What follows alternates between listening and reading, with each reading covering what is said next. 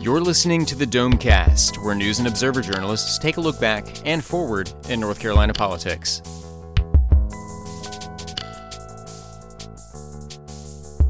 Greetings and welcome to Domecast, the News and Observer and Insider Politics podcast. I'm Dawn Vaughn here with Colin Campbell, Danielle Battaglia, and Lucille Sherman. And our topic theme this week is also arguably one of the biggest news stories this week, which is Joe Biden picking Kamala Harris as his running mate for the um, Democratic candidates for president and vice president. And Kamala Harris would be, if she wins, is a lot of firsts. Uh, of course, she's the third woman that has been a major party vice presidential nominee, but unfortunately, neither of the um, of the three have won. Uh, so it, it, could be a historic moment. We'll find out, um, I guess, in a couple months here. So we've got like a whole bunch of things at play. She's a black woman um, from Indian descent. She went to an HBCU, which we haven't had. Uh, a whole bunch of stuff going on. And Lucille, you put together in our Under the Dome newsletter kind of all of this and and what this representation potentially means. Um, primarily looking at women, um, and especially with a D rating, I guess that North Carolina came out uh, with this week. Uh, Colin, that you wrote some about. So, what do you guys think?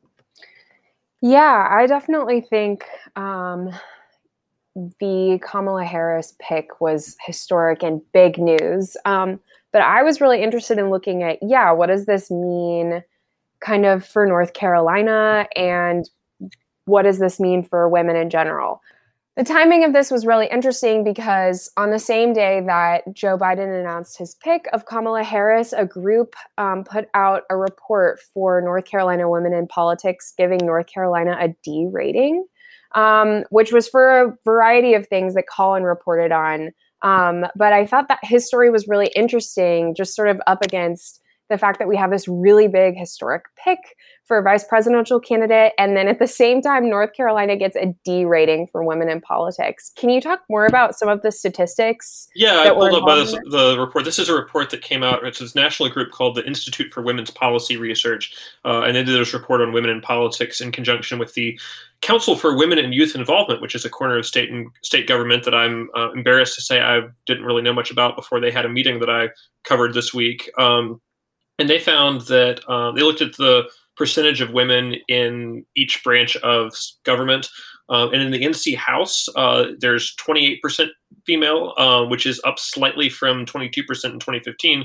So an improvement there, but that's offset by the Senate, where the same number went from 24% uh, five years ago to 20% now. Um, the congressional delegations dropped pretty significantly um, from 23% uh, in 2015 to 15% this year. That could change pretty dramatically, as a couple people pointed out to me on Twitter.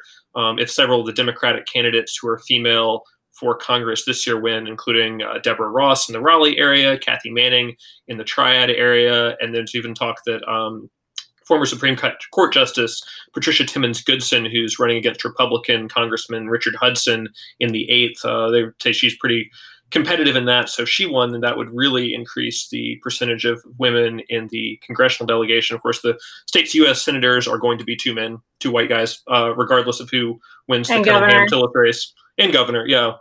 yeah. Um, uh, so uh, the, the bright spot it looked like in um, for women's representation was sort of uh, on the obscure side of this. Um, the boards and commissions, of which there are hundreds uh, of appointments that the governor makes, uh, that's nearly 50 50 under Cooper. So it looks like he's sort of deliberately been trying to uh, make sure it's a, an even split. And then uh, women occupy about a third of the seats on the Council of State, which is all the elected officials uh, from lieutenant governor to labor commissioner and all those that are elected statewide. Um, but yeah, overall, North Carolina gets a D for that uh, when you couple those pieces of information with uh, voter registration data and voter participation for the 2016 election, which is the, of course, the last presidential year that they were basing things on. Uh, the stat that was really kind of depressing in this was um, a comment that Secretary of Administration Machelle Sanders made during the meeting. Uh, was that at the current pace of change uh, of increasing representation in the legislature for women, it'll take until 2084 before women have exactly half the seats in the legislature.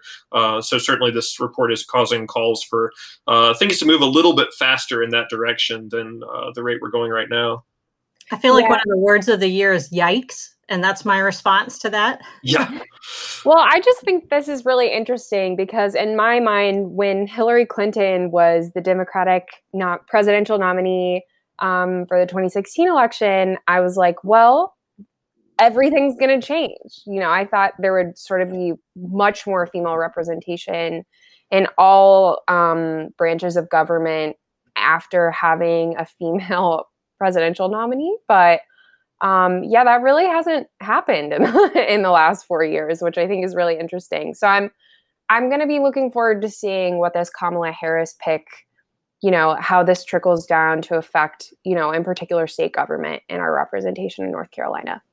I, I think there's definitely a yeah. chance for um, more at this point. I mean, you've got uh, Lieutenant Governor Yvonne Holley, or a candidate for Lieutenant Governor Yvonne Holley, uh, who's also an African American woman. Uh, ditto for Wake County Commissioner Jessica Holmes, who's running for Labor Commissioner.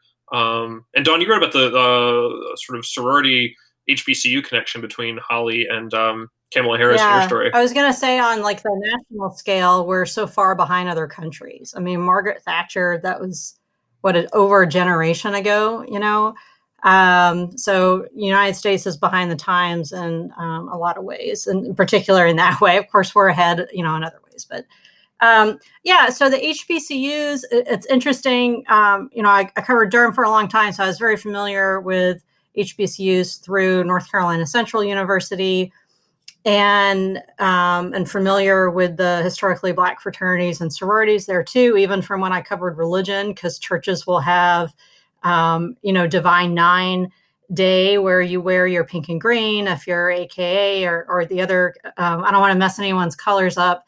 Um, but you know, if I see a group of uh, older African American men all wearing red, I know that I believe it's Kappas, you know, and um, and so it's an identifier that isn't like the predominantly white um, Greek system in colleges because it's um, because of these graduate chapters. It's something that you're a part of the rest of your life. So that's a different different significance there.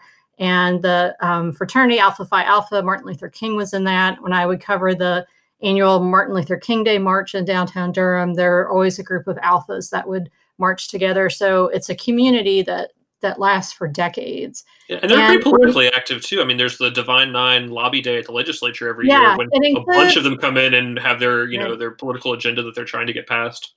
Yeah, I mean, they're leaders. I think when I moved over to the uh, state government beat, one of the first press conference I covered was State Senator Erica Smith um, with a theme like just of, you know, HBCUs. And she's one that, you know, she went to an HBCU. She, I believe, is a Divine Nine um, sorority. And we weren't able to get her for this particular story that um, that I did this week with with Brian Murphy, our DC correspondent. But I talked to Congresswoman Alma Adams and I talked to Durham City Council member Middleton, who's an alpha, and and a lot of um, both Adams and Middleton went to A and T, which is Central's rival. Um, and and the the representation of HBCUs in North Carolina, anyway, I think is maybe a given to those of us that that live and work here, but it's not maybe on on the recognition scale of to, to the rest of the country. And I think that's one thing that Kamala Harris um, going to Howard, which uh, I think everyone has heard of Howard, but maybe they haven't. Well, they have now. You know, Howard, of course, is a, is a very big deal, an elite university. Um, so it raises the profile for all of that. For but for those students who are those current students of HBCUs and graduates of it, um, what I'm hearing, especially from the political leaders, is that this is just the confirmation and affirmation of what they already know and and the advantage that they've gotten from um, from an HBCU education. So I think we'll see even more of that, you know, especially if um, Yvonne Lewis Holley wins. Um, I don't think we've had a lieutenant governor. We haven't had an African American lieutenant governor at all. Of course, her and Mark Robinson, so we're having one no matter who wins. Um, that is a HBCU grad. So this really just, um, I guess, makes it more on the national radar than it um, than it normally would be um, especially for you know maybe white people that don't pay attention, um, and they are now. So there's a whole lot of factors with with Kamala, and of course her um, her Indian an- ancestry, her mother, her mother's family, and so there's just so many things that's all wrapped in together, you know. Um, so that it's kind of hard to sort of parse out. Like I said, I wanted to do a story just on HBCUs and the um, her being an AKA and, and that factor, but there's there's so much to write about, and um, people are excited about um, all the different groups that she's pulling in. I think. Yeah, and I think that's pretty key for you know it's hard to understate how key this is for North Carolina, being as we're one of the five or six top swing states, um, and I think sort of having that diversity on the ticket really helps Biden. Um, what'll be interesting to see is that sort of in a, a normal non-pandemic year, um, I think you'd see the Biden campaign really relying on Harris to do a lot of events in places like North Carolina, to go to HBCUs and hold big campaign events. Uh, but since they're not doing a lot of in person campaigning, it'll be interesting to see how that works out and if there's a way for them uh, to sort of galvanize that aspect of North Carolina's population um, in a way that is still socially distanced and doesn't involve, you know, having a big rally at, you know, NC Central or something, which I think is exactly what you'd see uh, if this was a normal uh, election year.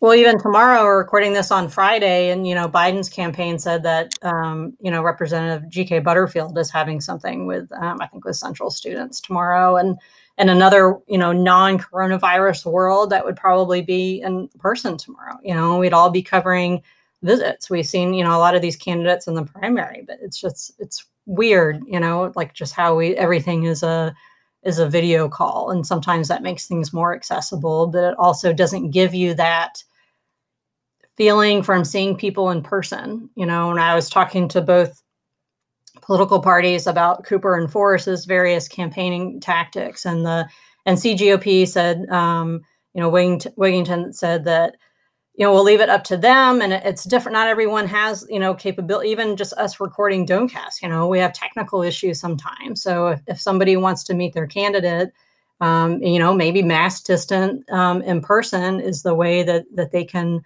um, find out more about who they want to vote for versus having um, you know a great internet connection and and following things that way. So um, i think a lot of this is exacerbated of course the rural urban divide um, and the candidates know that and have to figure something out. I think they're, I mean, they're still figuring it out. I yeah, certainly. I think they've got to figure out some way to reach older voters. I had this thought yesterday when I was trying uh, unsuccessfully to uh, attend virtually a, a, random state government committee meeting that was being held through Microsoft Teams, and I couldn't get to work on my computer. And it's like I'm reasonably technically sa- technologically savvy, but if I were you know 75 years old Dawn't really use a computer regularly and for some reason had a strong interest in attending that meeting you can't go in person. There's nowhere in person to go. Um, so if you can't get through the platforms that a campaign or a government agency is using to have these meetings you're pretty much shut out. So i think that like like you say don that's going to be something they're going to have to consider. Um, you know how do you reach these people who aren't going to be able to zoom into a you know roundtable discussion or a, a, campaign event or something like that. Um, one other um, interesting race I want to mention that I'm going to be keeping an eye on is um, the Senate District 37, which is going to be Sonja Nichols and Jeff Jackson. Um, Sonja Nichols is a black woman um, running for the Republican Party in this instance. And it's going to be a really interesting race. Jeff Jackson is a pretty outspoken, well known Democrat in North Carolina. Um, so I think it will be an interesting one to watch for sure. And with that in mind, I also want to mention that one interesting statistic that I found is um, I think it's something like 82% of black women are registered Democrats. That means it's a really, really slim margin of black women that are registered Republicans. So this race will be interesting um, for many reasons, but also just sort of another look at like, you know, how will Kamala Harris, Joe Biden ticket affect all of these down ballot races?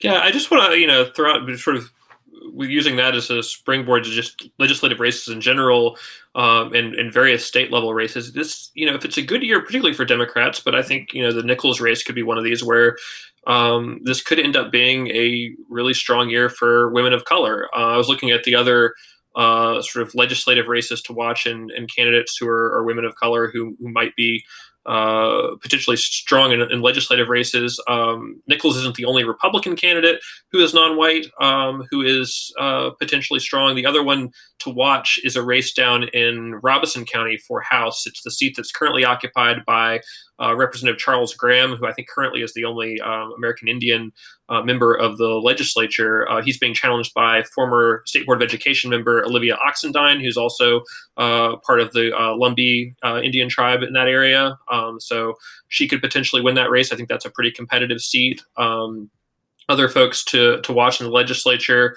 Um, Erica Smith, who ran unsuccessfully in the U.S. Senate primary, um, is not going to be coming back to the legislature. She's likely going to be replaced by a county commissioner from her district in northeastern NC named Ernestine Bazemore, uh, also a, black woman. Um, and then we've got uh, several others uh, who are, are, running for various seats across the state and, and may be successful in the, the Democratic side.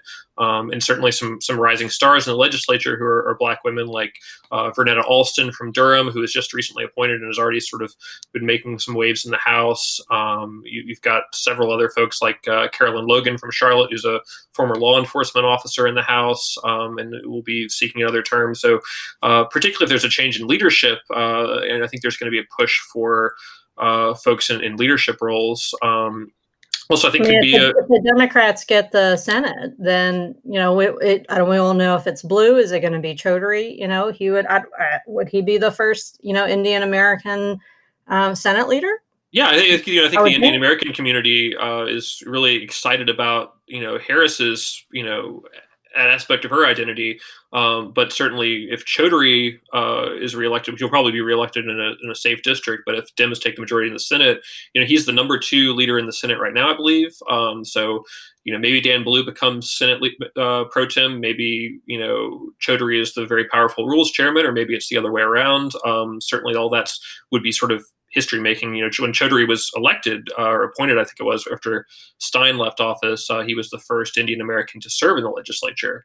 Um, so really, yeah. I mean, the, the, one group that's not represented in any of this is uh, Latino. Um, you know, there's really there's nobody in the legislature from that background, even though there's you know a very sizable percentage of the state um, that you know hails from Latin America or their family does. Um, and I, looking down the list of legislative candidates, there's only a couple maybe who would who would sort of check that box if they were to win. Uh, the, I think the one candidate I saw was Ricky Hurtado, who's running against uh, Republican Representative Stephen Ross in Alamance County. But really, neither party has done a good job of recruiting from that population at all.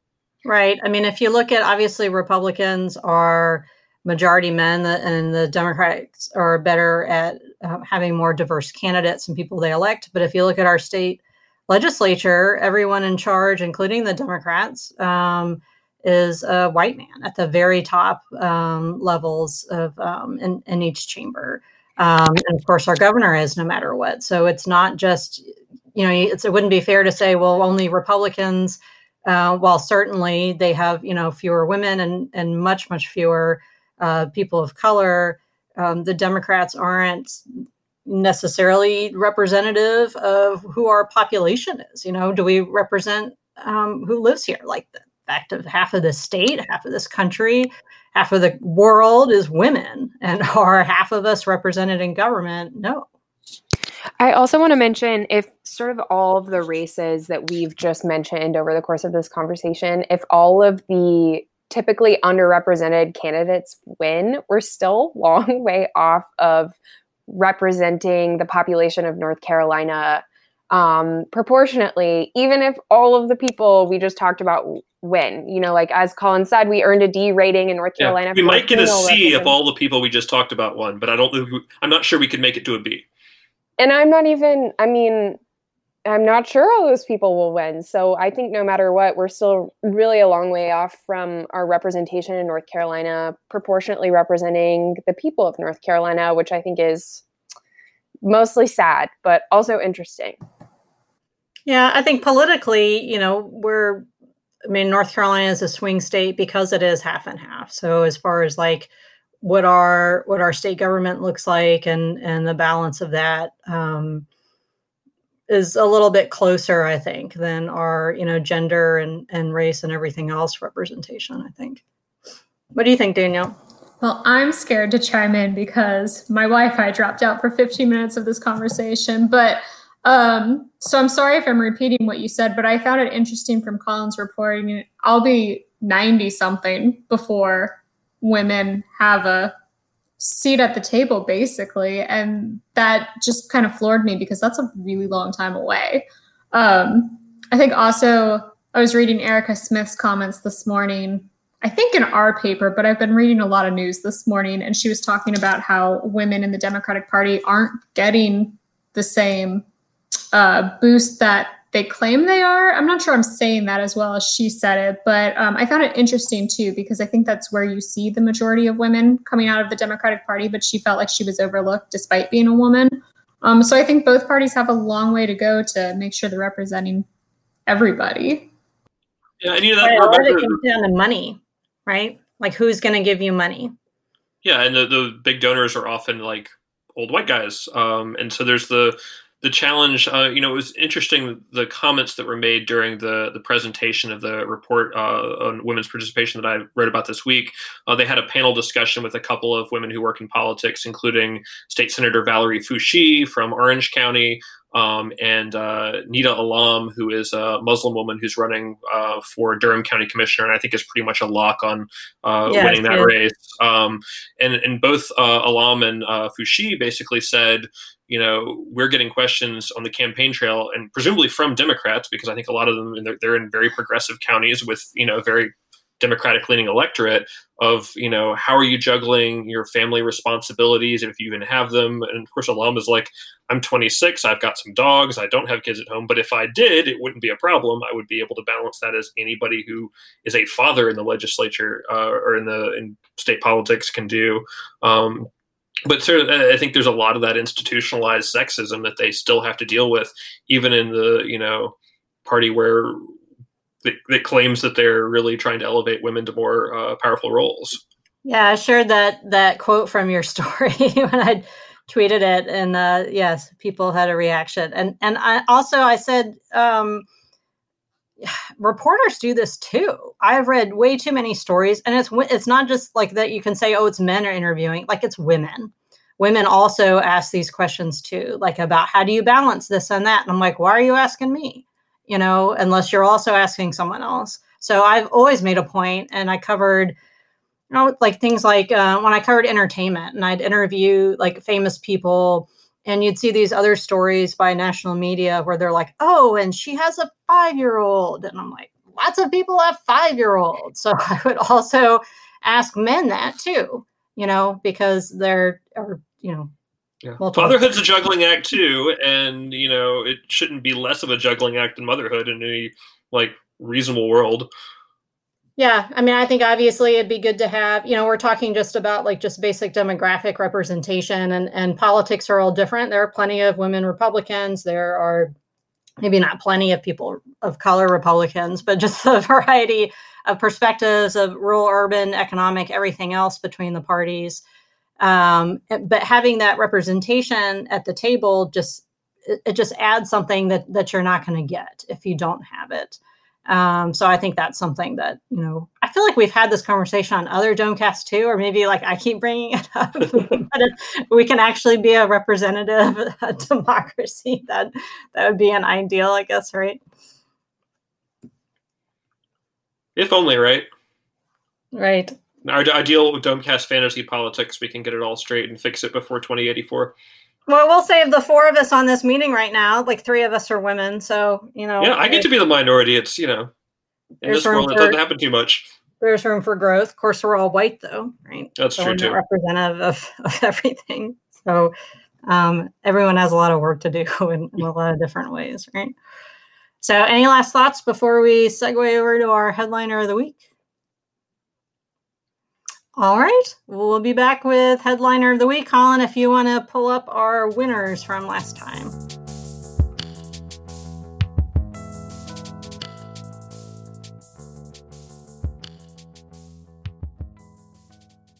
All right, and we're back with headliner of the week and looking at last week's results. Um, this was the uh, last week of our uh, intern Julian Shen-Berro joining us uh, last week. Um, and uh, unfortunately, Julian himself did not win Headliner of the Week, even though he was nominated. Uh, the top pick was the UNC sorority video uh, with 38%, followed by North Carolina itself at 34%, and then trailing behind that was Julian and the John Neville case, the Forsyth County jail death. Um, so since there are only four of us, I guess no one has to sit out uh, this week, and we all get to do a pick. Um, so, Dawn, if you want to start us off. Okay, so my pick this week is Judge Jim Gale, who was the um, judge that heard the Forest versus Cooper lawsuit and issued a ruling this week um, against Forest, and Forest um, dropped the, the lawsuit. But I don't cover um, courts. That's more of Will's focus and Danielle's focus. So it was fun actually to cover like the third branch of government um, in a very nerdy way. I was super excited about it. So I'm going to say um, Judge Gale's ruling is my headliner of the week. Lucille? Yeah, so I am going to say I'm really interested in which way the Bernie supporters of the world are going to vote. I've seen a lot of anger on my social media feed from the more progressive wing of the Democratic Party.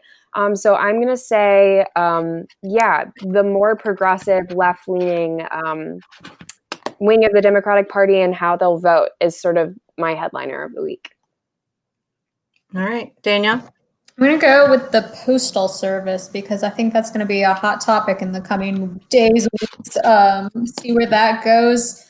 I will say I've not followed that as well as I should be following it, but I think we all need to start reading up on what's going on there and uh, pick up some knowledge because it's going to get interesting. Maybe that that could be our theme next week or in coming weeks. I would love to talk about the post office for half an oh, hour. Oh yeah, Dawn loves the post office. I forgot. Maybe next week's episode we can record at a rural post office and ask people how the, their mail is coming in and if it's been yeah. slowed down significantly yet. Mail is so slow right now. We were talking about that this morning. I will say that one of the sergeant at arms at the legislature is a former postmaster. We had one of those side conversations. I can't remember which one it is, one of the House sergeant at arms. But all right, Colin, what's your headliner? All right, I am going with the uh, State Ethics Commission's uh, unanimous vote to join Twitter this week. Um, I dialed into one of their meetings uh, the other day just to see what the Ethics Commission was up to, and what they were up to was uh, considering whether 2020 uh, is a good year to join Twitter, the social media platform that's been out for over a decade. Um, so they had an intern who presented uh, sort of the pros and cons of joining, and they decided that it was a good way to communicate with the public about, you know, ethics disclosure forum deadlines and ethics tips, uh, educational events that they host uh, at the, the, State Ethics Commission. Uh, some of the older members of their board were a little confused by this discussion, uh, including the commission chairman William Freeman, who said, "quote I don't have any idea what Twitter is. Never used it." Um, so maybe he'll get to get to know Twitter now that uh, the Ethics Commission is uh, a part of the the Twitterverse. I don't know, maybe some people have the right decision of staying off of it, considering what it can be sometimes, even though we all love it. yeah, I did find it funny that the, the uh, director of the Ethics Commission very uh, carefully reassured um, the members of the commission that the official account was not going to engage with trolls. So if you send something mean um, or critical to the Ethics Commission on Twitter, they will not respond to you publicly. They will just ignore you. That's their policy. Probably as it should be for all of us, honestly. Is it ethical? Yeah. All right. All right. Well, thanks for listening. Um, I'm Dawn Vaughn for Colin Campbell, Danielle Battaglia, and Lucille Sherman. Speaking of Twitter, make sure to vote in our Twitter poll for Headliner of the Week at Under the Dome. We'll um, talk to you next time. You've been listening to the Domecast, a production of the News and Observer and the Insider State Government News Service. You can keep up with the conversation by reading Under the Dome in the daily print edition or online at newsobserver.com. The Insider is found online at ncinsider.com.